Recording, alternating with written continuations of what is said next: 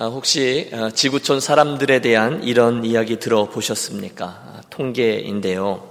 아, 만약에 온 세상에 살고 있는 사람들을 100명이라 한다면 그 중에 30명은 하루에 3끼 충분한 음식을 섭취하며 살고 있지만 그 중에 50명은 충분하지 않은 음식으로 살아가고 있고 또 나머지 20명은 매일매일을 굶주림과 생명의 위협 아래 살고 있다는 겁니다.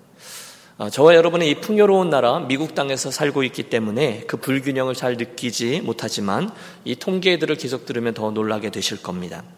100명의 어, 사람들 중에 단 6명이 전 세계 부의 60%를 차지하고 있고 74명이 나머지의 38%를 그리고 20명이 고작 남겨진 2%의 부를 나누어 쓰고 있다는 겁니다. 이건 어떻습니까? 오늘날 어, 자기 차를 운전하고 다니는 사람은 전 세상에 있는 사람들 100명 중에 7명 안에 드는 부자이다. 또 이건요. 세상 사람들 전체 100명 중에 단 한 명만이 대학 교육을 받았다. 놀랍죠? 또 100명 중에 단 2명만이 컴퓨터를 소유하고 있다. 여러분 혹시 차 있으세요? 그렇다면 여러분은 전 지구에 살고 있는 사람들 중에 상위 7%로 살고 계신 겁니다. 혹시 여러분의 집에 컴퓨터 있으십니까? 그렇다면 여러분은 지구촌에 살고 있는 그 수많은 사람들 가운데 가장 잘 살고 있는 상위 몇 퍼센트에 살고 계신 존재들입니다. 드리려는 말씀은 어, 그것 때문에 오늘 우리가 뭘 크게 잘못하고 있습니다. 이게 아니라 그런 놀라운 특권과 축복 가운데 살고 있는 우리들의 형편을 어, 기억하고 그것에 따르는 책임과 의무 또한 고민하면서 더 나은 세상을 향해서 우리가 실천적인 삶을 축복의 여정을 실천하며 살아야 한다라는 것입니다. 지금 이 이야기를 오늘 아모스서에 나오는 성경 용어로 설명할 때 아모스가 강조하고 있는 정의 또는 공의의 이야기가 될 것입니다. 자, 소선지서 시리즈 설교의 세 번째 시간, 오늘 우리가 만나려고 하는 선지자는 아모스입니다. 따라해 주세요. 아모스. 하나님의 정의를 선포한 선지자, 하나님의 정의를 선포한 선지자. 이 설교의 제목이 말해주듯이 아모스는 하나님의 정의, 하나님의 공의를 선포하는 것을 일평생의 사명으로 삼았던 선지자였습니다. 자연히 우리가 택한 본문 5장 24절이 본서의 요절이 될 거예요. 오직 정의를 물같이 또 공의를 마르지 않는 강같이 흐르게 할지어다. 여러분 아모스를 한번 생각해 보죠. 그는 예루살렘 남쪽의 드고아라는 지역 시골이죠. 거기에서 목자로 또는 뽕나무 치는 농부로 살고 있던 사람이었는데 어느 날 하나님의 소명을 받은 후에 그분의 말씀을 선포하며 살게 되었습니다. 흥미로운 것은 그가 남유다 사람이었다는 거예요. 그런데 북이스라엘에 올라가 그곳의 종교 중심지인 베델에 가서 예언 사역을 하고 있습니다. 자연히 그 나라 사람들과 갈등이 생길 수밖에요. 당시 북이스라엘은요, 여로보암 미세라는 가장 강력한 왕의 리더십 하에 전성기를 구가하고 있었습니다. 북이스라엘 역사상 가장 영토가 넓었고 가장 부했습니다. 국제적으로도 그 영향력이 대단했어요. 하지만 슬프게도 그들은 하나님을 찾지 않습니다. 백성들은 우상을 쫓았고 쾌락과 풍요와 탐욕을 추구합니다. 그 결과 그 온 나라에 하나님이 찾으시는 정의, 공의가 사라지고 힘 있는 사람들이 전권을 휘두릅니다. 지독한 이기주의, 부익부 빈익빈, 도덕윤리의 실종, 불성식, 부정직, 부패, 사치, 방탕. 여러분, 북이스라엘은 아주 심각한 영적 위기에 빠져들었습니다. 그때에 해성처럼 나타나서 북이스라엘에 하나님의 불타는 마음을 선포한 이가 바로 저 아모스 선지자였어요. 숙제 검사를 하겠습니다. 음, 이런 주간에 다 아모스서 읽어오셨죠? 네, 감사합니다. 네. 하나님이 성령의 열매들, 열매들 중에 오래 참음의 은사를 저에게 주셔야 될지 모르겠습니다. 오늘은 아모스이고요. 우리 다음 주에는 오바디아를 읽어 오셔야 되는데요. 혹시 여러분 힘드실까봐 하나님이 오바디아서는 딱 한 장으로만 이렇게 기록을 해 주셨습니다. 아모스서는 아홉 장인데요. 그 중에 처음에 1장과 2장을 보면 이스라엘과 그 주변국들의 죄악들 그리고 그들을 향한 하나님의 심판 예언이 담겨 있어요. 적나라하죠. 다메색, 블레셋, 두로, 에돔, 암몬, 모압 그리고 남북 이스라엘 그 각각의 나라가 하나님 앞에 어떻게 범죄했고 또 하나님이 어떻게 심판하실 것인지를 조목조목 밝혀 주십니다. 그리고 3장부터 6장까지는요, 이 말씀을 들으라, 그러므로 심판이 있으리라 라는 형식으로 네 번 반복하여 말씀하면서 당시 이스라엘이 얼마나 하나님에게서 멀어져 있는지 그들을 향한 하나님의 진노가 얼마나 심한 것인지를 보여줍니다.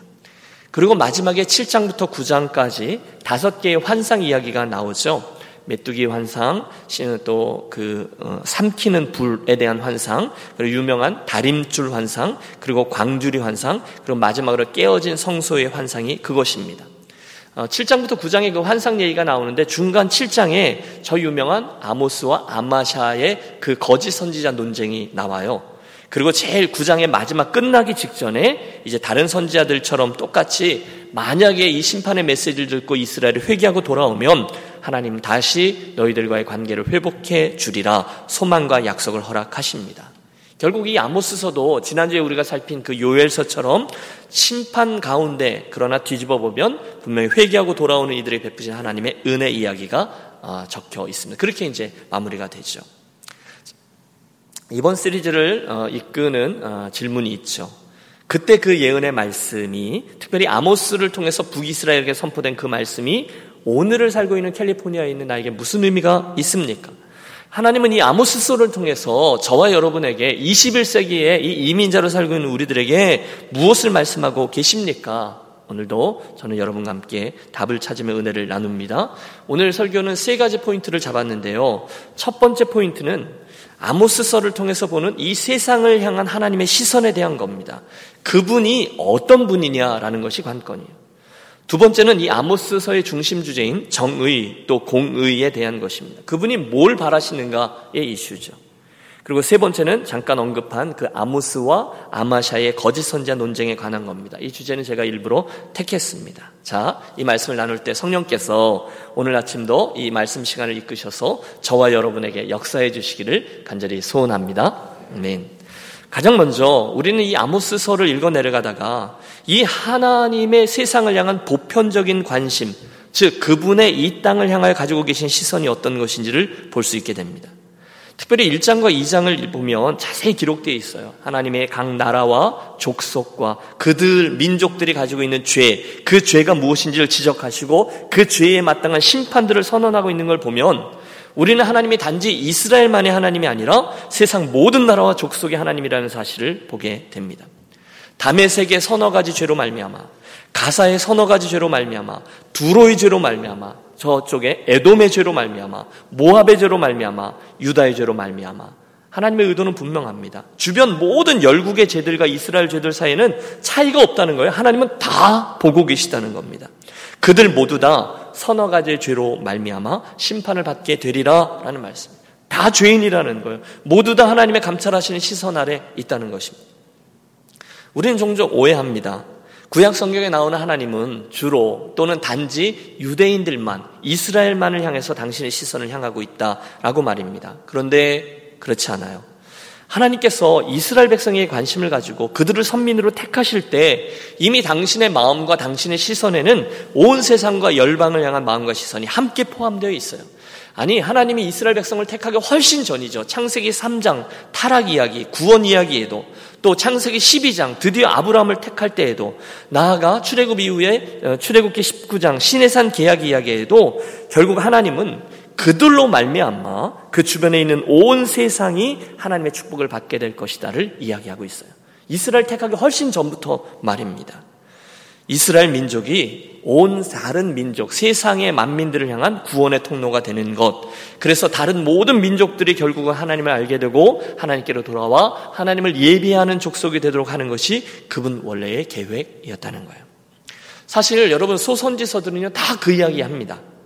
아모스서뿐이 아니라 다음 시간인 오바디아는 에돔 족속에 대해서 그 다음 시간에 나오는 요나서는 아수르를 통해서 하나님께서 당신의 마음속에 그들을 어떻게 담고 있는지를 보여줘요. 똑같아요. 하박국도 마찬가지고요. 말라기도 마찬가지입니다. 오늘도 아모스 1장과 2장을 보면 이스라엘의 시선과 또 마음, 하나님께서 그들을 향한 마음 외에도 주변에 있는 나라들이 다 하나님께 담겨 있음을 봅니다. 다메섹 이스라엘 북쪽이죠. 가사는 이스라엘 서쪽이죠. 두로 그것은 바닷가예요. 에돔은 이스라엘 동쪽이에요. 그 밑에 암몬 있어요. 그 밑에 모압이 있고요. 또 남서쪽에 아모리와 블레셋이 있어요. 다시 말하면 하나님은 그 나라에 무슨 일이 있는지를 다 알고 계시다는 거예요. 당신이 만국을 다스리는 주권자라는 거죠. 그런데 이스라엘의 실수가 무엇입니까? 하나님의 그 부르심, 그 열방을 향한 하나님의 제사장 나라로서의 의무를 그들의 선민의식과 협소한 특권의식으로 바꾸어 오해했다는 것. 그들을 택하신 놀라운 축복, 와, 너무 감사합니다. 특권, 좋아요. 그러나 그 속에 담겨져 있는 특권뿐이 아니라 책임도 있는데 이 부분을 완전히 무시하고 살았다는 거예요. 하나님은 그들의 하나님이 아니라 우리들만의 하나님이다라고 좁혀 이해했다는 거죠. 사랑하는 여러분, 비슷한 실수가 오늘날 저와 여러분의 삶에도 얼마든지 재현될 수 있음을 기억하겠습니다. 오늘날 많은 성도들이 진정한 의미에서 이 세상에 진정한 소망이 되지 못하는 이유가 무엇일까요? 왜 주님께서 우리들에게 소금으로 살라, 빛으로 살라 말씀하셨는데 그 명령이 어느덧 큰 부담으로 느껴져서 그냥 나만 이렇게, 어, 그렇게 생각하며 살아가고 있을까요? 어째서냐는 거예요. 여러분, 그 이유 중에 하나는요, 하나님의 이런 넓은 시선과 관심을 우리가 잊어버린 채 그분을 지극히 개인적인 영역에서만 받아들이고 심지어 그분을 좁혀서 나만을 위한 존재로 우리 교회만의 하나님으로 이해하는 데서 비롯되었습니다. 이게 문제라는 거예요.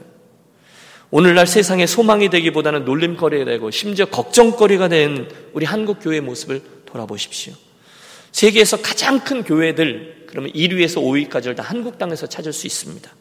그런데 동시에 문제없는 대형교회를 하나도 찾을 수 없어요.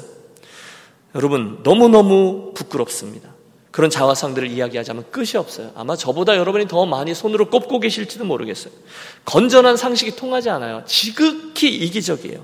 자기 중심적인 성경 해석. 하나님 뭐 자기 마음대로 해석하는 거죠. 우리 교회에 유리하게 해석하는 거예요. 다른 사람이 뭐라고 보든 세상이 어떻게 걱정하든 상관하지 않아요. 우린 이렇게 생각한다는 거예요. 그 중에 심지어 상식을 파괴하는 범법 행위들도 많습니다.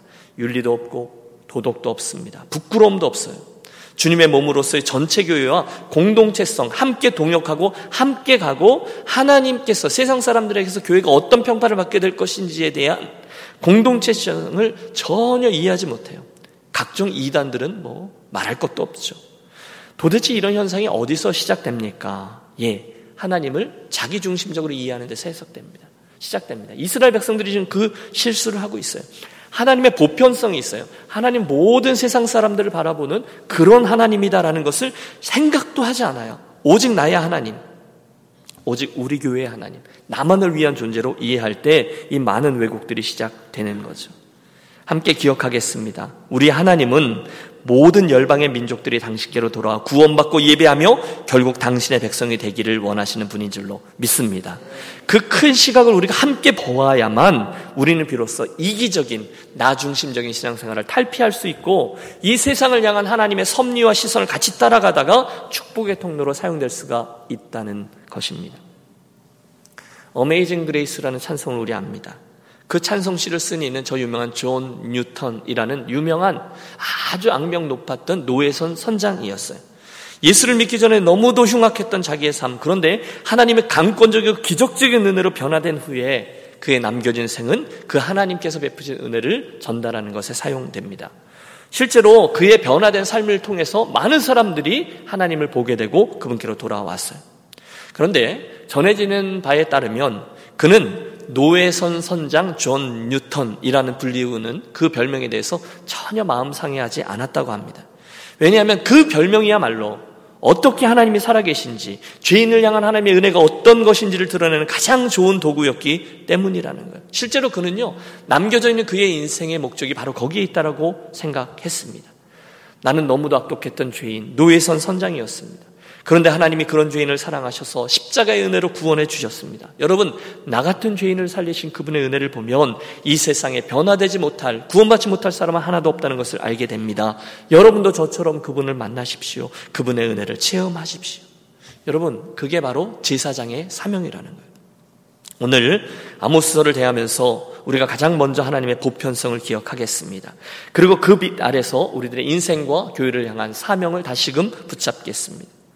물론 하나님은 나를 사랑하세요. 물론 하나님은 우리를 사랑하십니다. 하지만 나만, 우리만 사랑하시는 것이 아니라 오히려 그분은 나를 향한 그 사랑과 구원의 은혜가 점점 더 확대되어 우리 가족들 가운데 예수를 모르는 그분, 나의 친구들 가운데 예수를 모르는 그 친구, 우리 동네에 살고 있는 예수 모르는 그 사람, 그리고 온 나라와 민족에게까지 관심을 가지고 계세요. 그리고 우리도 그 관심을 갖고 살아가기를 원합니다. 이게 보편성이에요.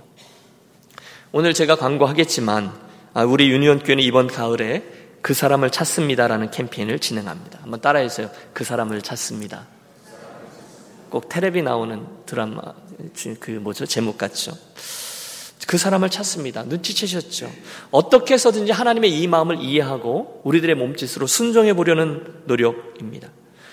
여러분, 우리 교회의 사역을 잘 보시면 첫 번째가 원리가 이끄는 교회잖아요? 다시 말하면 이것저것 뭐 이벤트, 그게 아니라 성경에 나오는 원리적인 사역들만 한다는 거예요. 그래서 보면 예배, 양육, 교제, 봉사, 차세대, 선교, 이런 것들을 우리가 열심히 해요. 그런데 이 모든 사역들 가운데 가장 어, 연약한, 부족한 사역이 뭐냐? 이 전도 사역이에요. 여러분 개인적으로도 그러시죠? 내 삶에 지금 이 부분이 가장 연약하다고 느낄 거예요. 우리 교회도 마찬가지입니다. 부담이 있어요.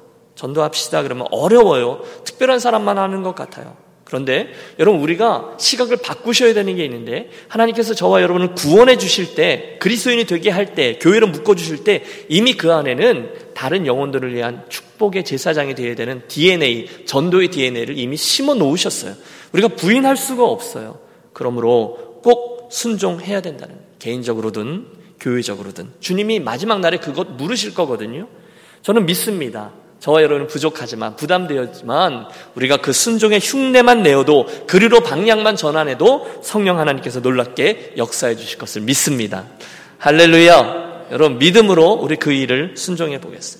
어제 우리 사랑팀장 모임에도 안내를 했고 앞으로 여러분 사랑팀 모일 때마다 우리가 안내하고 실천하면서 진행해 나갈 건데 우선 여러분 이번 9월 달 사랑팀 모임에서는 어, 여러분이 생각하실 때 여러분 주변에 계신 그 친구 있잖아요. 또는 그 가족이 있잖아요. 한국에 계셔도 돼요. 다른 나라에 있어도 돼요.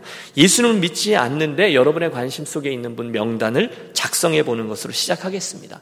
하나님 앞에서 그 분의 이름을 내가 써 보는 거예요. 그분께 알릴 필요는 없어요. 그러나 내가 그분의 이름을 부담을 갖고 쓰는 거예요. 그분에 대한 관심을 갖는 거예요. 그리고 여러분도, 여러분의 사랑팀도, 우리 교회도 함께 그 영혼을 위해서 기도하겠습니다. 바라기는 우리의 그 관심과 사랑과 기도를 통해서 이후에 진행되는 안내가 있을 거예요. 그런 사역들을 통해서 하나님께서 그 영혼을 터치하시고 또는 되찾아 주시는 선한 기회가 되기를 기도합니다. 우리가 그 순간 어디에 있을지 몰라요. 그러나 우리가 그 일을 하는 거예요. 순종만 하고 그분이 어떻게 행하는지를 지켜보겠습니다. 자, 그분의 이 세상을 향한 보편적인 관심과 시각을 우리가 이해하는 것. 아모스선을 통해서 우리가 배우는 첫 번째 포인트입니다. 그분은 세상 모든 사람에게 관심을 가지고 계세요. 둘째, 우리가 오늘 본문에서 묵상하려고 하는 것은 아모스의 중심 주제인 그분의 정의 또는 공의에 관한 겁니다. 따라해 주세요. 정의를 물같이, 공의를 강같이. 예. 당시 이스라엘, 특별히 북이스라엘은요, 다 잘 돌아가고 있는 것처럼 보였습니다. 나라는 부강했고요, 물질은 차고 넘쳤습니다. 자연히 그 속에서는 안정된 곳에서 세상적인 성공을 성취하는 것이 가장 큰 가치로 되어 있었어요. 그러다 보면 어느 사회나 그렇죠. 영적인 태만이 이어져요. 아, 왜 자꾸 뭐라 그래? 우리가 뭐 문제 있어? 아, 어쩌라고. 여러분, 이게 이스라엘 백성들의 문제와 태도였습니다.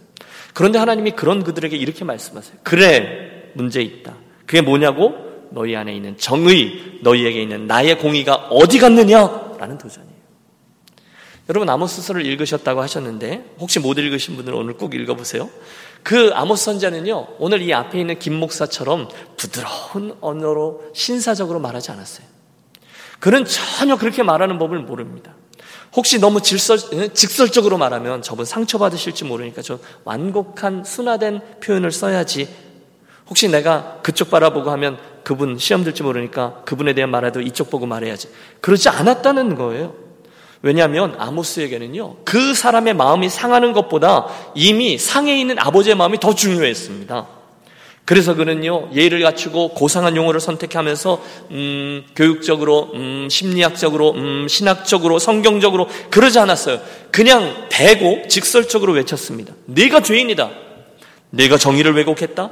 너에게 심판이 임할 것이다. 심지어 여러분 그는 당시에 귀부인들에게 이렇게 외쳤어요. 이 바산의 암소들아. 어? 요즘 같으면 명예훼손죄로 고발 당했을지 모르겠어요. 그는 힘있고 권력있고 돈 좀 있다고 권력을 휘두르던 이들에게 강력한 회개를 촉구합니다. 제가요, 이 에머스서에 나오는 그의 메시지를 구어체로 바꾸어서 한번 읽어보겠습니다. 여러분, 좀 거슬리더라도 이해해 주세요. 잘 들어라, 이스라엘. 지금 가난한 자들은 방 한 칸 없이 고생하는데 너희 부자들은 겨울 별장, 여름 별장 따로 두고서 상하로 만든 침대에서 호의호식을 해? 힘없는 이들을 짓밟고 임금을 착취하고 힘겨운 세금을 거두고 부정축제를 해? 사치와 안일에 빠져서 과소비를 하고 먹고 마시고 춤추고 향락을 즐기느라 하나님을 잊어? 뇌물을 받고서 잘못한 이들에 대해서 눈 감아주고 그 뒤를 봐줘? 약하고 힘없는 자들은 금방 잡아서 노예로 팔아버리면서 돈 있고 힘 있는 자들에겐 최대한 편의를 제공해? 그리고 또 아무 일도 없다는 듯이 와서 나에게 제사를 드리고 예배를 드려? 고리대금을 취해서 가난한 자들 피를 빨아먹어? 아버지와 아들이 한 젊은 여인에게 다녀서 내 이름을 거럽혀? 부당한 세를 거두고 그 돈으로 좋은 집을 지어? 여러분 끝이 없습니다. 힘 있는 자, 공의롭지 못하게 그들이 약한 자를 압제하면 하나님의 엄청난 진도 앞에 서고 있음을 알라는 겁니다. 사치스러운 생활, 내 돈 갖고 내가 쓰는 데 아니요.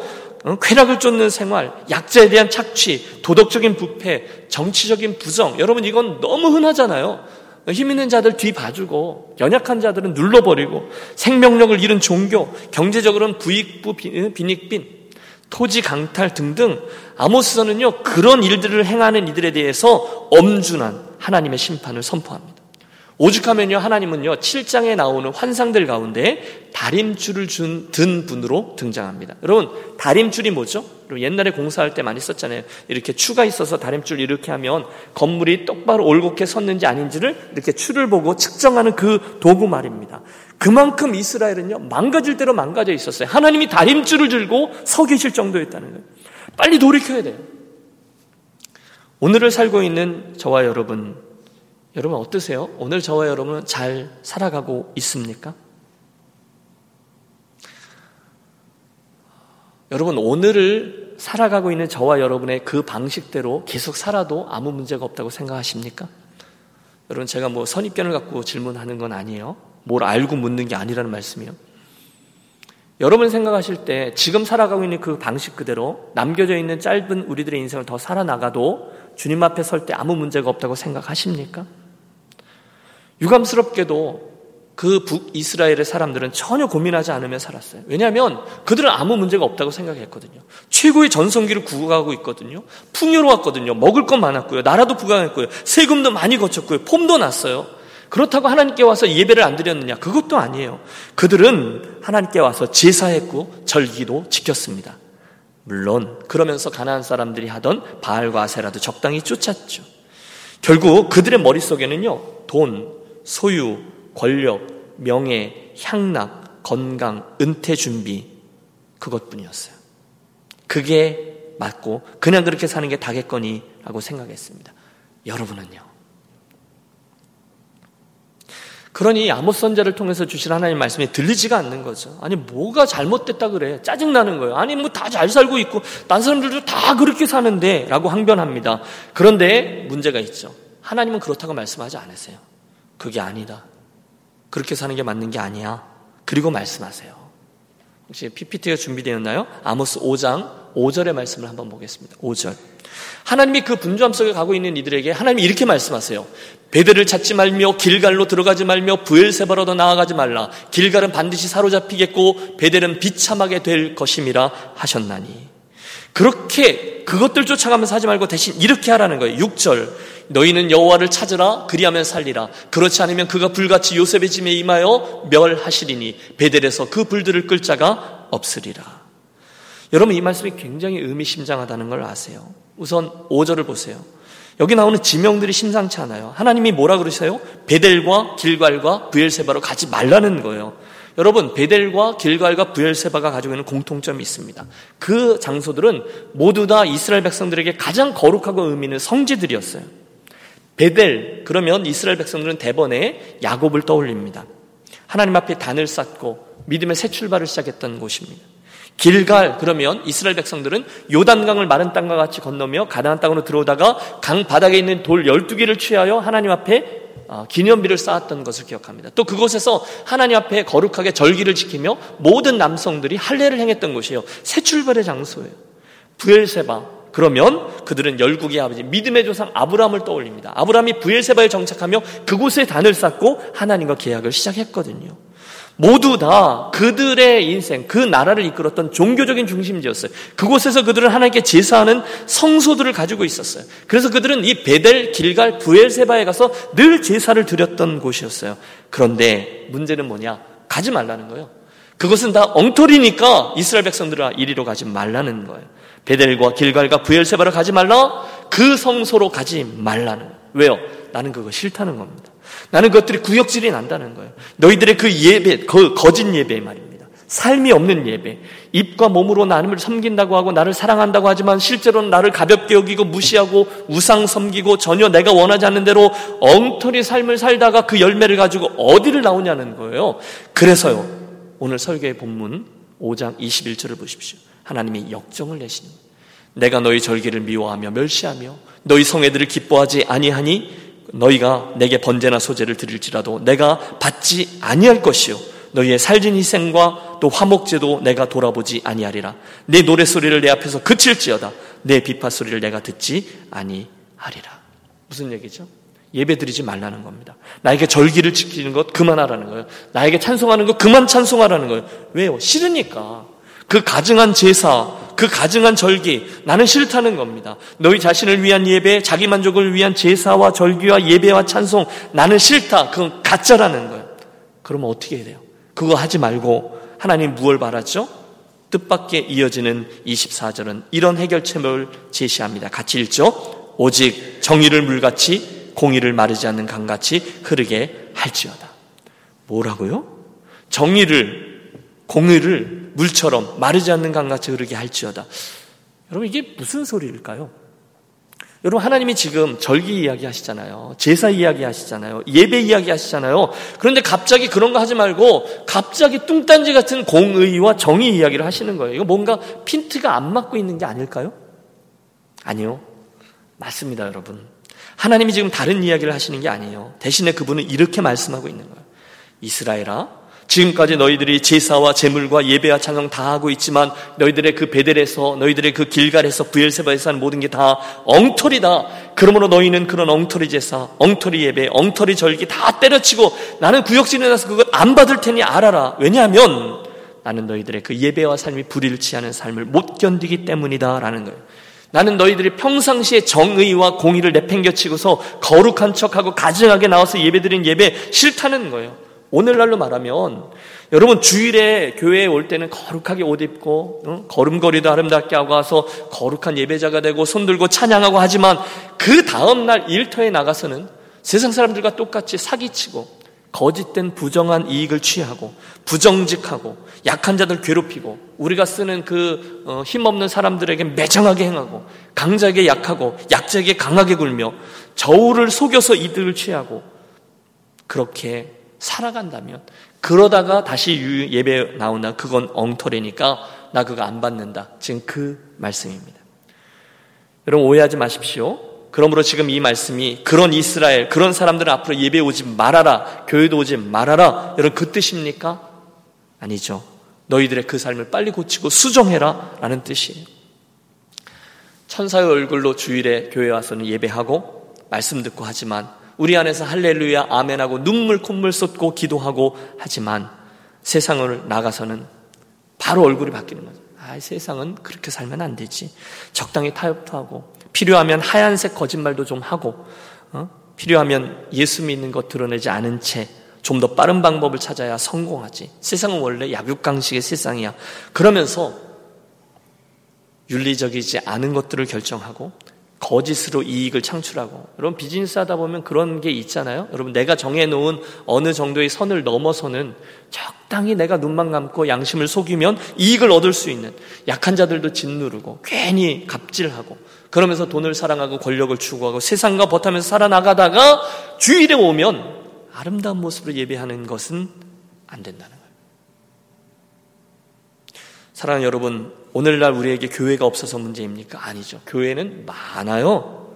그런데 그 가운데 예배와 삶이 말씀과 행실이 따로 노는 성도와 교회들이 많은 게 문제죠. 그런데 여러분 괴롭지만 우리 하나님께서 그걸 양보하지 않으신다는 거예요. 대신에 요구하세요. 똑바로 하라는 거예요. 고치라는 거예요.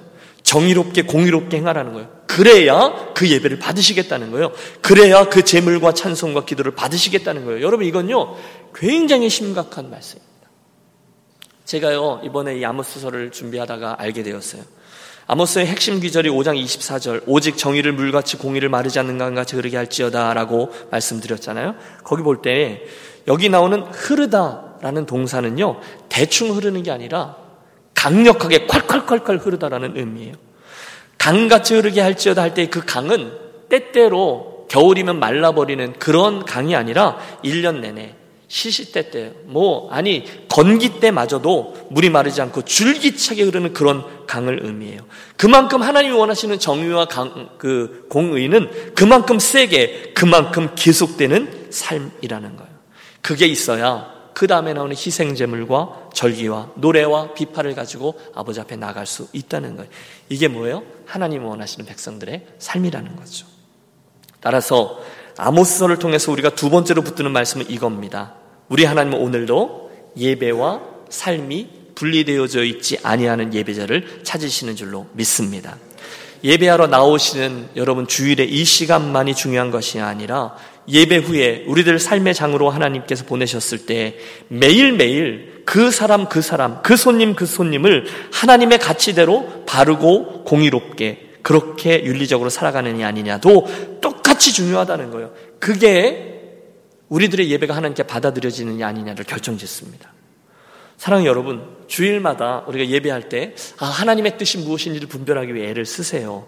하지만 그때 붙든 말씀을 가지고 한 주 동안 우리 삶의 현장에 가서 몸부림치며 실현하는 거죠. 아, 이민자로 살다 보니 꼭 그렇게만 살 수 있는 게 아니에요. 좀 봐주세요. 여러분, 노라는 거예요. 여러분, 적극적으로 공의를 선택하셔야 된다는 것입니다. 정의롭게 일하는 거죠. 약한 자를 고려하는 거죠. 갑질의 횡포가 아니라 내가 그의 형편이 되어 그를 돌보는 것이죠. 바르게 판단하는 거죠. 그리고 나서 그 삶의 결과를 가지고 주일의 예배자로 나오라는 거예요. 기억하겠습니다. 그 한 주간의 정의로운 삶이 우리의 예배를 결정 짓습니다. 야고보서의 말씀과 상통하죠. 행함 없는 믿음은 죽은 것이라. 오직 정의를 물같이 공의를 마르지 않는 강같이 흐르게 할지어다. 아모스서를 통해서 하나님이 우리들에게 주시는 두 번째 메시지입니다.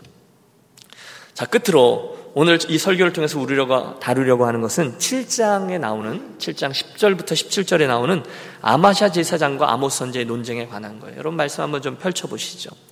말씀드렸다시피 그 베델의 성소에는 그러니까 이게 어떤 공권력이 있는 종교 어, 성소죠. 거기에는 전문적인 교육을 받았고요. 공식 직함도 가지고 있고 권위적인 종교 지도자예요. 특별히 왕과도 아주 친밀한 관계를 맺고 있었던 아마샤 제사장이 있었어요.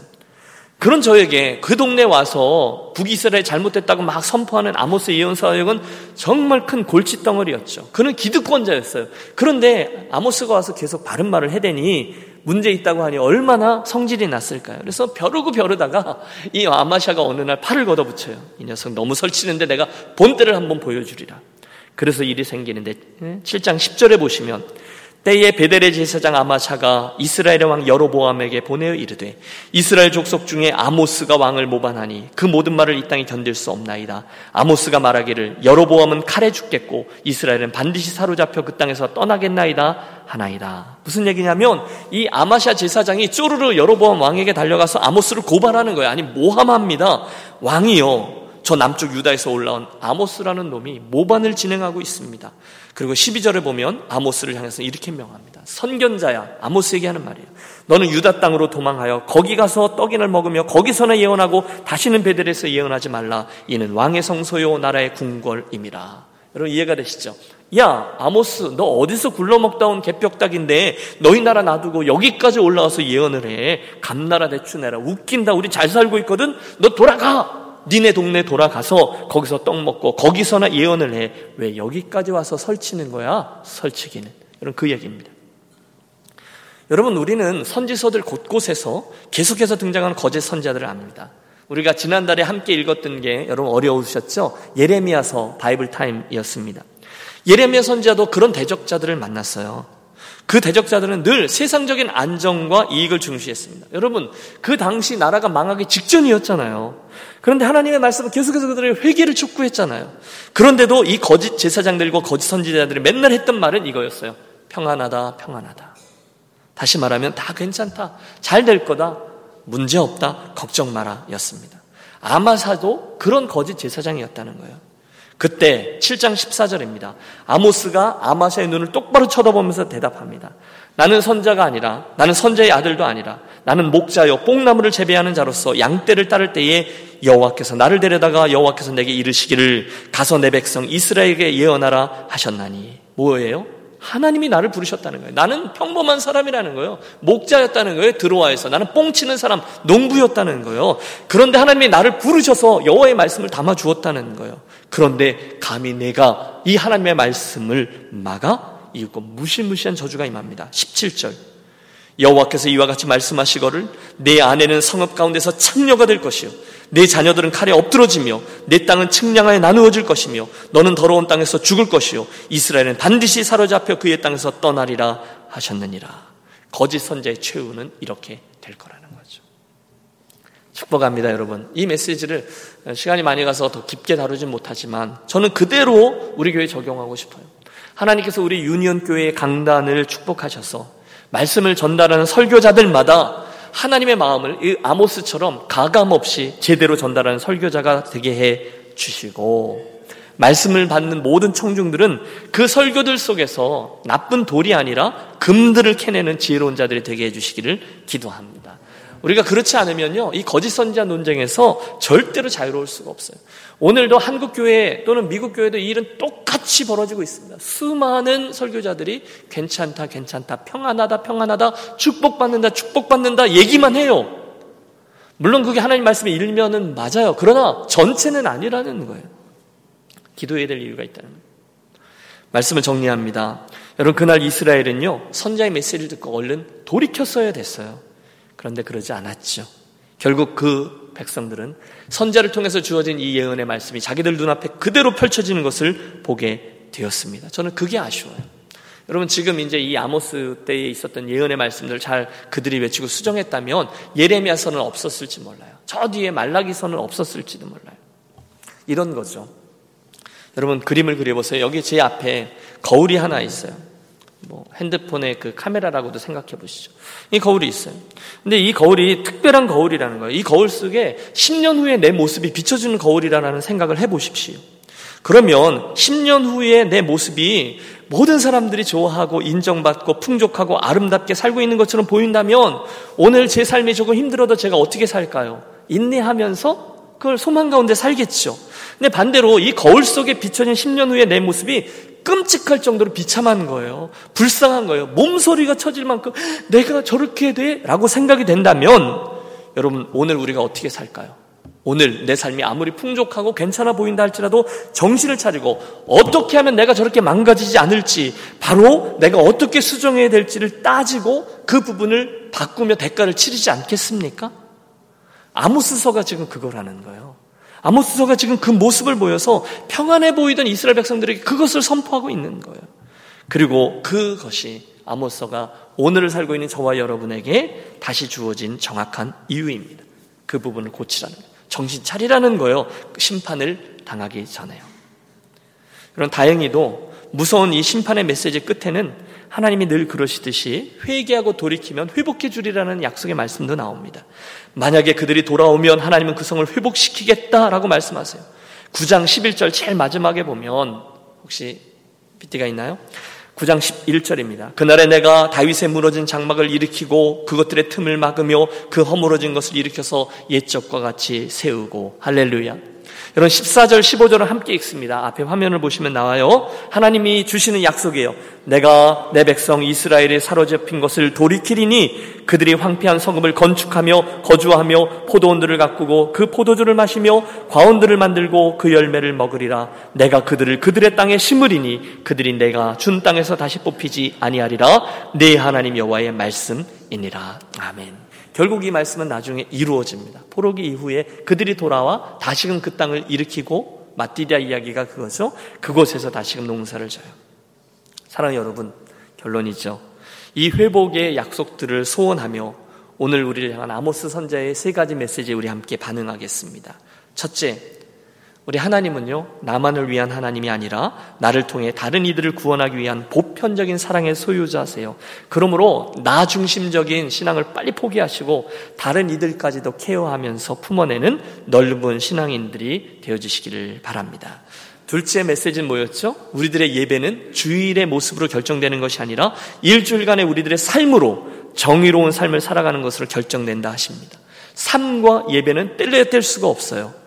우리들의 정의와 공의로운 일주일의 삶이 그 주에 우리들의 예배를 결정짓습니다. 세 번째, 오늘 우리는 주신 하나님의 말씀을 잘 전달하고 그대로 전달하고 그 메시지를 잘 받는 지혜로운 청지기들이 되어야만 하겠습니다. 어, 좀 길었는데요. 바라기는 오늘 이 아모스의 말씀 때문에 아, 그분의 공의, 그분의 정의, 그것들의 성품에 부합하는 인생을 살기 위해서 우리 진지하게 고민하고 또 한 주 동안 수고하여 결국 우리들의 한 주간의 삶이 그분의 인정을 받고 그분의 자랑이 되고 그분에게 우리들의 예배가 받아짐 수 있는 그런 복된 한 주간의 삶과 우리 교회 공동체가 되시기를 주의 이름으로 축원합니다. 기도하겠습니다. 하나님 아버지 아모스 선자를 통해서 우리에게 열방을 향한 아버지의 마음과 시선은 그 보편적인 마음과 시선을 나누어 주시고 또 공의와 정의를 갈망하시는 아버지의 소원을 깨닫게 하시며 주의 말씀에 대한 바른 태도를 가르쳐 주시니 감사합니다. 말씀을 들은 우리 유년 가족 모두가 그날 선자를 통해서 주신 말씀과 도전에 잘 반응하게 하시고 그날의 북이스라엘 백성들처럼 폐역하지 않고 또 어, 오만하지 아니하고 끝까지 고집부리지 않고 빨리 돌이켜서 결국 하나님께서 약속해 주신 회복의 은총에 참여하는 복된 성도들과 교회만 되게 하여 주시옵소서. 우리 주 예수 그리스도 이름으로 기도하옵나이다. 아멘. 우리 함께 일어나셔서 이 말씀 앞에 음, 찬송으로 반응하겠습니다.